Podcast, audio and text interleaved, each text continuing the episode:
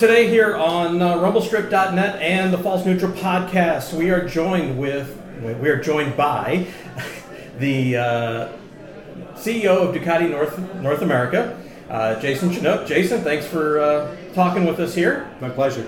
So you are here in Detroit. What brings you here? Uh, actually, Detroit is the first stop of our the Ducati's More Than Red Tour. And actually what we're doing is we're bringing all of the new motorcycles that are in the twenty eighteen lineup Uh, to a selection of markets across the country, uh, and to whether sometimes in some cases we're doing it here at a dealership like Ducati Detroit, and other places we'll be hosting some off-site events. Uh, but really what the idea here is to be able to get people excited and engaged in what we're bringing to market over, uh, over the coming season. Uh, but during the time of the year there where people are maybe a little bit more dormant, we're starting to get cabin fever and getting that itch to get out and ride. And uh, you just showed off the new uh Panigale V four and V four S. Yes. So they're pretty excited about those bikes, I'm sure. Absolutely. In fact, when we look at what we're doing for twenty eighteen, it's incredible for the product lineup. Uh, with starting with the Monster, the new Monster eight twenty-one, uh, is actually will be coming out this year. In fact, we actually started delivering it, I should say, a couple weeks ago. The new Multistrada twelve sixty, uh, the uh, nine fifty-nine uh, Special Edition, which is a Ducati Corsa uh, edition version of the nine fifty-nine Panigale. As you mentioned, the V four, V four S, the V four Speciale, and then for the Scrambler, we have the entire lineup of the new Scrambler eleven hundreds, which is exciting as well. Uh, so for us, it's it's going to be a really, really good year. We're anticipating good things.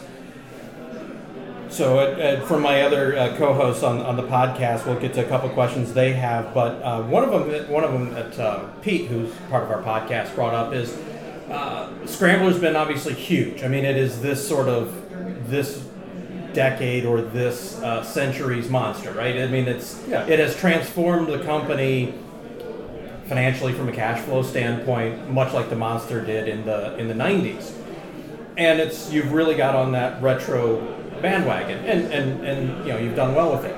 But the question is, is it's a fashion, it's a trend, it looks to go for a while, but. What's after What's after the Scrambler? What do you, or what do you see personally as the next big trend in motorcycling? Well, actually, I'm going to back up just a second because okay. it's, sure. it's a good question. Uh, but you know, it's for us. We look at it as Ducati's always had one eye to our past because sure. part of our brand is our heritage. It's heritage, right? It's such an important piece of what we've done. And even if you think back to what we did in two thousand, we brought out the M H nine hundred E, mm-hmm. which was the bike that was inspired by Mike Hailwood's victory. Uh, that that spawned this concept of the Sport Classics that we had for some years where, I mean, nowadays it's incredible. Uh, I remember when we were first bringing Sport Classics to market, now those bikes are worth more than they were new right. at dealerships. So we've always done something where we've had a little bit of a nod to, to the past. And as the company's been able to grow, we were able to expand our reach. And in fact, this is a big part of our overall strategy, and this is why this tour is called More Than Red, mm-hmm. because people know Ducati for our super bikes. I mean, they know, when you think of Ducati, you think of Italian, red, sport, passion. Sure. But they don't necessarily know that we build a cruiser, which is the XDiavel, that we have the Multistrada Enduro, which the bike has been touted as probably the most capable dual sport enduro-style globe-trotting motorcycle out there in its category. Uh, and the Scramblers allowed us to have access to a different audience as well.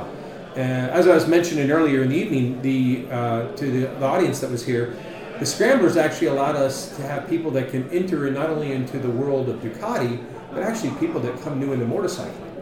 Um, and we didn't necessarily look at it as a fad. We looked at something that we had done the Sport Classics. We said, well, how can we find a way to bring people in? Even the name Ducati and the Monster, the Monster, the name in itself, can be perceived as intimidating to a non-motorcyclist. And I even talked to some journalists who have ridden motorcycles, and they said, ah, Ducati, I'm not that good. It's like, man, we, we made motorcycles that actually can, that run the gamut to bring people in. Because while there's this idea that we're a very exclusive brand, mm-hmm. um, Fortunately, by the nature of the word exclusive is to exclude people. I like to think of us as being very inclusive. It's like when you find out a really kick-ass restaurant that you've been to, you don't want to keep it to yourself. Well, you might. Maybe. Yeah. Right. But like you tell your friends, right? You want to get people excited about it. That's what we want with Ducati. And so the Scrambler's given us the ability to do that. Um, it is very, it's been great for the company. because it's helped gain uh, how people consider the overall encompassing brand of Ducati mm-hmm. uh, through Scrambler's eyes uh, that may not have ever considered us before. We've now become an option for them. Sure. Just like the Multistrada has, just like the XDiavel. So from a strategic standpoint of our product lineup, it's really been very helpful.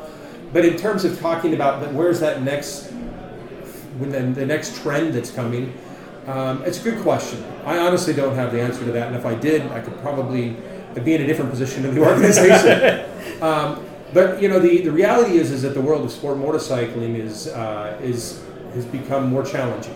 Yeah, absolutely. Uh, there's no doubt, and a lot of that has to do with the fact that uh, that years ago when the recession hit, that a lot of the funny lending practices that were uh, out there, not by Ducati but by some other manufacturers, had built an artificial stimulation of what was happening in the world of sport bikes, putting people on the bikes that maybe couldn't afford it, um, and that's actually. What's the right word for it? It's a bit of a market correction. Yes. Uh, and right now we're we're at our best ever performance of sport bikes that we've ever had since Ducati's existence in America, which is crazy. Part of it has to do with the fact that the market has gone down in the sports segment, but it's also because we've become more accessible, and we've not been we've not compromised who we are. Um, I think that from my perspective, what people are going to see in terms of I think the next trend. So getting to your question, sorry there. It was a long way to get there. Gave me a chance to think it through as well. Uh, but I think the next trend really is the connected motorcycle. And this is something that actually we've introduced with the Multistrada twelve sixty. Uh, we put our toe in the water a couple years ago. Uh, and what I mean by that is uh, a motorcycle is not transportation, right? It's it's a very... It's, at least not in this country. Yeah, definitely not in this country. And even in a lot of Europe, it's not... I mean, scooters are more practical for transportation around a lot of those cities than... The motorcycles are really. Uh, but for us, in, as Americans, it's definitely not transportation. And even though I'm in Detroit and it's a transportation hub of the U S, uh, for me, I think of motorcycling as entertainment. And Ducati, we're an entertainment company. Uh, and we sell motorcycles, but we also provide experiences, and we have things that people are getting to more of the brand. And when you think about a brand, you think about something that, that stays with you when you're not actually utilizing it. Right. And that's, to me, is really important. It's when you get off that bike, we want to be part of your life outside of that. And, so. and and you've done that a lot with the Scrambler in the sense of making its own sub-brand within Ducati and really making it almost an own, its own lifestyle brand, right? Absolutely. Uh, but as we see the world going very digital and a lot of the technology that's actually allowing people to be connected, they're connected to things that they love, that they want, that they enjoy. And actually, you know, if you, as an example, some of the stuff that we're researching with the new Multistrada twelve sixty is that we're going to be able to understand how the motorcycle is being used and recommend to the rider some different rides that they might be able to go on. Or, like as an example, if we see that you're taking your Multistrada twelve sixty for really tight, twisty rides, uh, and you decide to share that information with us, we might recommend that you register for the next track day that's being held with the local dealer. So for us, a way for us to connect with the customer off of the motorcycle and provide them value, mm-hmm. not just uh, not just selling them things, but provide actual value that gives them the chance to be able to live the lifestyle of a motorcyclist off the bike, sure. especially in Detroit when it's actually it's forty something today, but yeah, but it, it, but it, it was last it's week. Been, it's been yeah in the in the in the negatives. So, negatives with the wind chills, so, so yes. I, I see that as being the next trend. It's actually one of the areas that we're really putting a lot of energy and effort into because we believe that it's something of value, and it'll be a differentiator for us.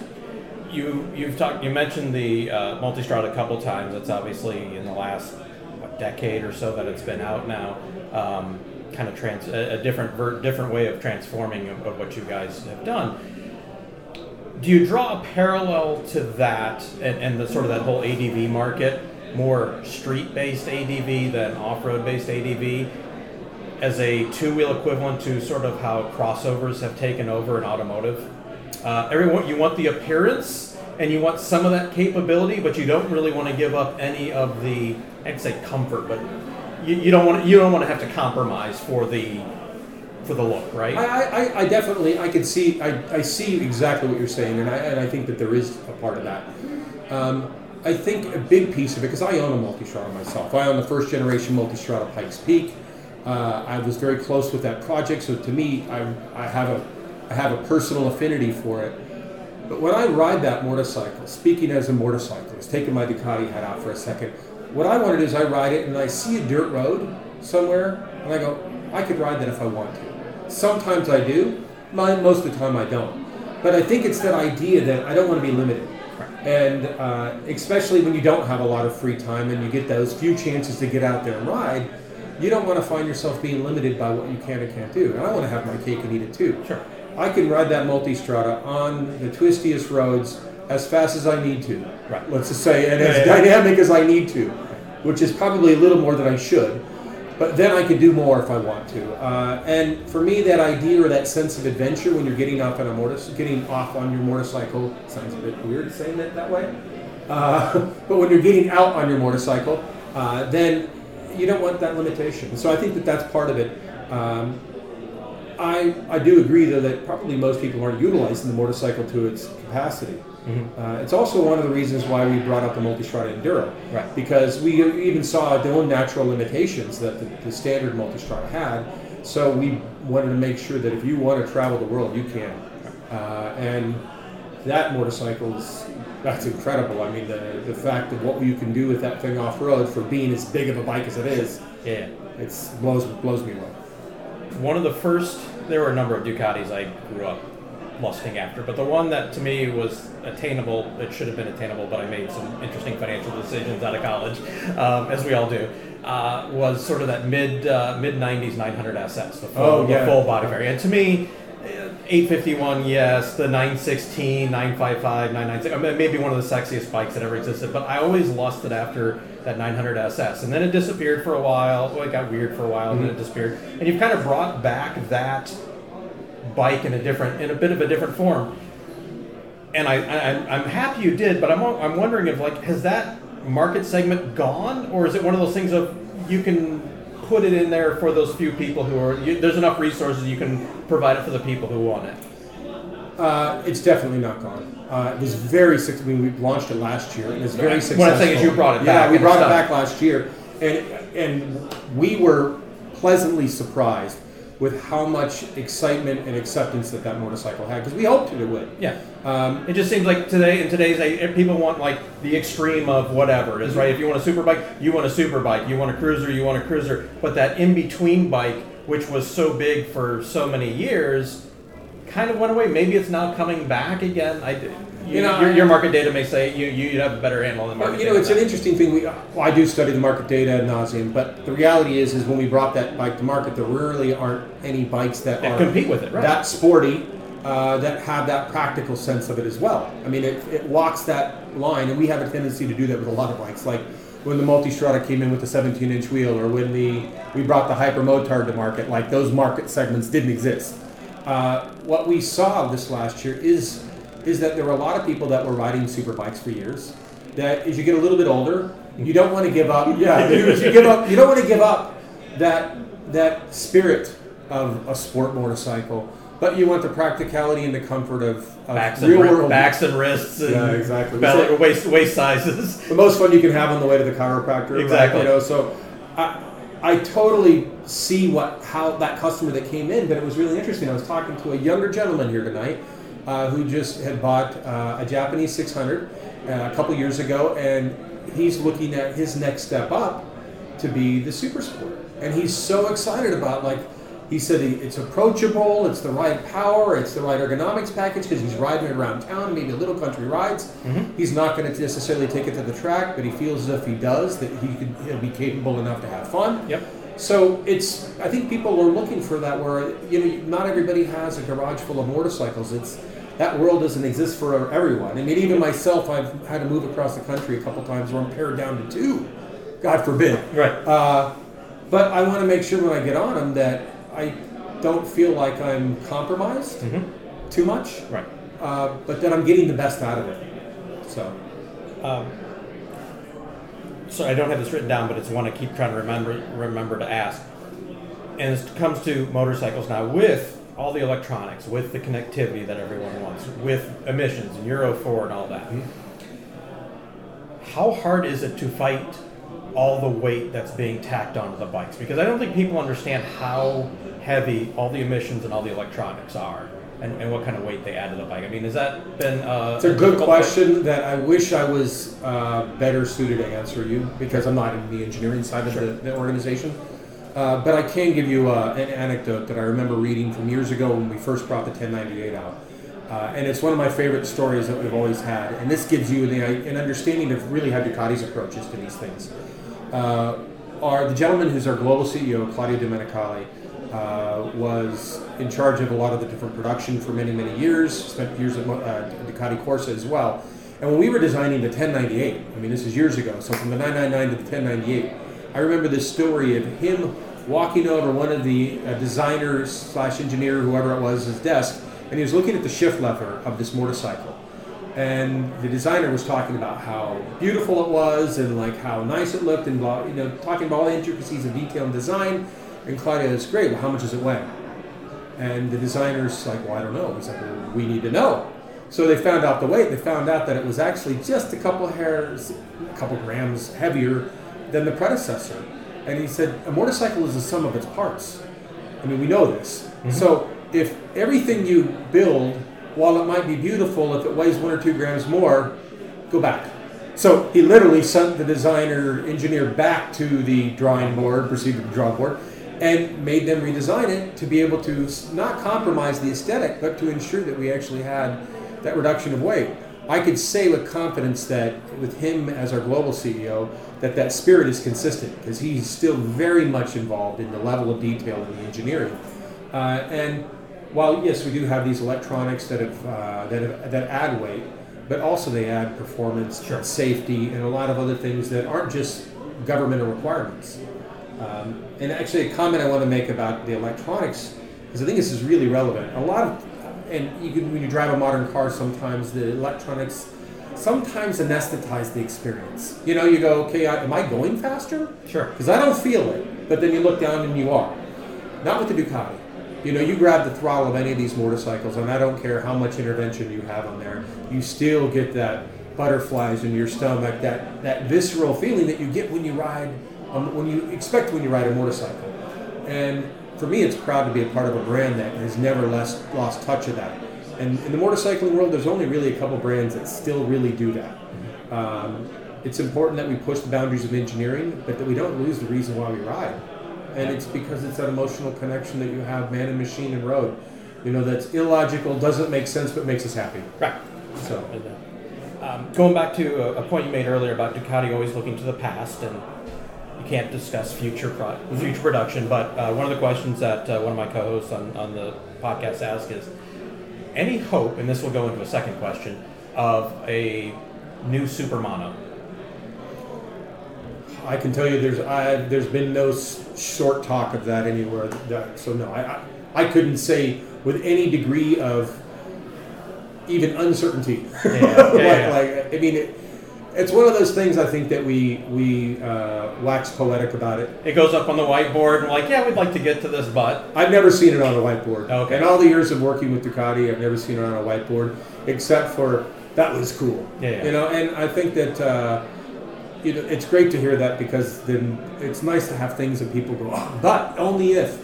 Because they said that about the Super Sport for years. We had dealers and customers saying, if you guys would bring a Super Sport back, and follow it in that same spirit mm-hmm. as you're talking about, the old air-cooled Super Sports, and that's what this was. It's while well, it's a different motorcycle entirely, it's that same spirit yep. of what the Super Sport was. So. And that goes into uh, into racing, which is Ducati's. I mean, for the hardcore Ducati person, it's all about the racing and everything else. It's like the Ferrari thing. Like, yeah, yeah, I, this all pays for the, to go racing, right? Yeah, so we all wish. Um, uh, Could, and the reason the Super Mono in some ways makes sense is uh, there's been a big push now with like four hundred c c-ish racing. When mm-hmm. in, in uh, World Superbike changed the name of it, but it was the three hundred class, the World Super, World Super, whatever it was. And then Moto America's doing it. I have friends up in Canada and that organization, they're doing it. So I'm thinking that could Ducati do something like that? But no plans right now, but is it a market that would be of interest in the sense of there's another way to bring younger people or newer people into the market? Well, actually, there's a, there's a class that's going to be introduced in Moto America. Yeah, that uh, the rules are being flushed out, and and, um, and we're actually in the process of, hom- of homologating the motorcycle. Okay. With Moto America for that, which shall yet be uh, not yet named. Uh, but we're working to find out if we can ensure that we can bring a motorcycle to that series that would be competitive and actually inspire those people that are the shade tree mechanics or the guys, you know, I mean, the whole idea is to bring people back into the paddock yep. where they're wrenching and working on their bikes and getting people to the track. So uh, I don't see that happening, honestly, in a four hundred c c. Okay. It's something that's a little bit more mid-level sure. displacement uh, and something that already exists for us. But we're very keen on wanting to encourage that because, you know, when you look at what our flagship is, the best place you're going to have a chance to experience what that bike can do is the track. Yes. So if we can encourage and we can feed the machine of people getting out to the track to get that experience, we'd love to do so. And then we, before we started recording, we talked to Doug for a second about um, uh, flat track has really made, in the last couple of years, made a big comeback here in America. I think it's got a little uh, uh, worldwide uh, attention because of a non-Ducati MotoGP rider. Yeah. yeah. um, with the Super Prestigio and all of that. Any uh, and Indian Indian obviously entered entered back in last year, thankfully, because mm-hmm. Harley, we're all tired of Harley. Um, Ducati has dipped its toe in here and there uh, in the past with some privateer efforts. Any yeah. any thoughts on getting into American flat track? Well, just to be clear, our official statement on racing. Uh, really when it comes to any sort of series style racing is that it's our, you know, we're we're a we're a relatively small company, sure. scrappy company that sells around fifty-five thousand bike motorcycles a year, which is a drop in the bucket even in comparison to what Harley Davidson does in the western half of the U S Right. Uh, so our efforts for official efforts of racing are always focused at the two highest levels from a global perspective, and that's MotoGP and World Superbike. But that being said, the privateer efforts that have happened in American flat track, we definitely can't uh, ignore that. Right. It's something that those guys have been doing it for quite a few years, the Lloyd Brothers Racing. Mm-hmm. Uh, we've encouraged, we've found ways to be able to support them a little bit off the record, if you will. Sure. Uh, with engines and some different things that have happened. And as we see the A F T series evolving, uh, we anticipate, assuming that there's going to be a team campaigning in it, to be more actively involved.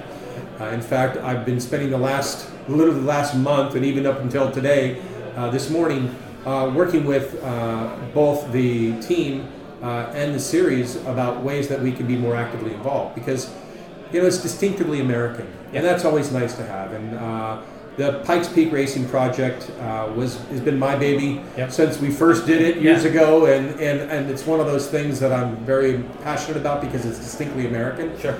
And I look at A F T as the same way. And so if there's a way that we can be actively involved where we can get our Ducati fans out there cheering, somebody throwing something around the track, uh, then we're behind it. So it's it's in the works right now. Yep. And uh, it's a bit, little early for me to, to comment on anything that's confirmed, but we're fingers crossed. All right, last question, because I appreciate all the time you're taking with us tonight. Um, obviously, you're excited about your entire lineup.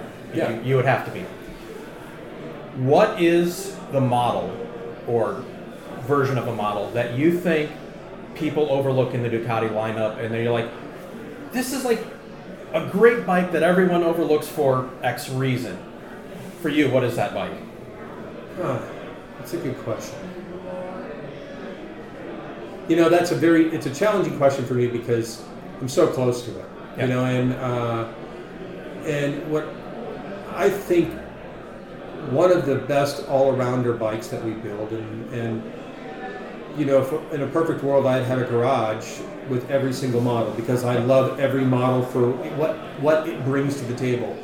Uh, but I think from an all-around riding perspective and what gets me out of bed in the morning, and on also what I think that is a great entry into the world of Ducati from a, it's the Multistrada. Mm-hmm. And I don't think it's overlooked. Uh, I think that I think that it's maybe underappreciated because there's we. We get so excited about when we bring a new bike to market that we sometimes forget to tell people all about why it's great. We just go, this bike is awesome, but what is it? And the riding experience for me is it's like cake and eat it too. Mm-hmm. You know, I can have what that feeling I get that when I ride a super bike around the track, uh, but I can have it in a real world riding experience and put my wife on the back if, if she's brave enough to do so. Right. Or I can go ride with my buddies up the canyon and let it all hang loose. And like the fact that I can, you can do that as a rider, like I, you couldn't do that. Really couldn't do it twenty years ago in motorcycling. That motorcycle is the, the bike that gave us the ability to be able to, to have that. And I honestly, on the street, I don't feel it's a compromise. I don't feel it, you know, sometimes they say, oh, well, it's the Swiss Army knife, it does everything. People talk about bikes like this. It does everything good, but nothing great. I totally disagree. It does so many things great. Uh, and I think that if more people had the opportunity to get out and experience that bike, whether it be the nine fifty, uh, which is actually an, an excellent actually entry into the Multistrada, or the Multistrada twelve sixty, uh, that they would not be disappointed, because the, our engineers put so much into that bike. It's it's probably one of our, mo- our most over-engineered, if there is such a thing, uh, motorcycles, because we know that it's a bike that allows people to come into our brand that might not necessarily naturally do, do so. All right, well, hey, appreciate you. Went a little bit longer than we expected, but appreciate your time, and uh, thanks for joining us with on uh, Rumble Strip dot net and the False Neutral Podcast. Excellent. Uh, you now got a new added listener and follower. So, pleasure, man. Thank you. Cool.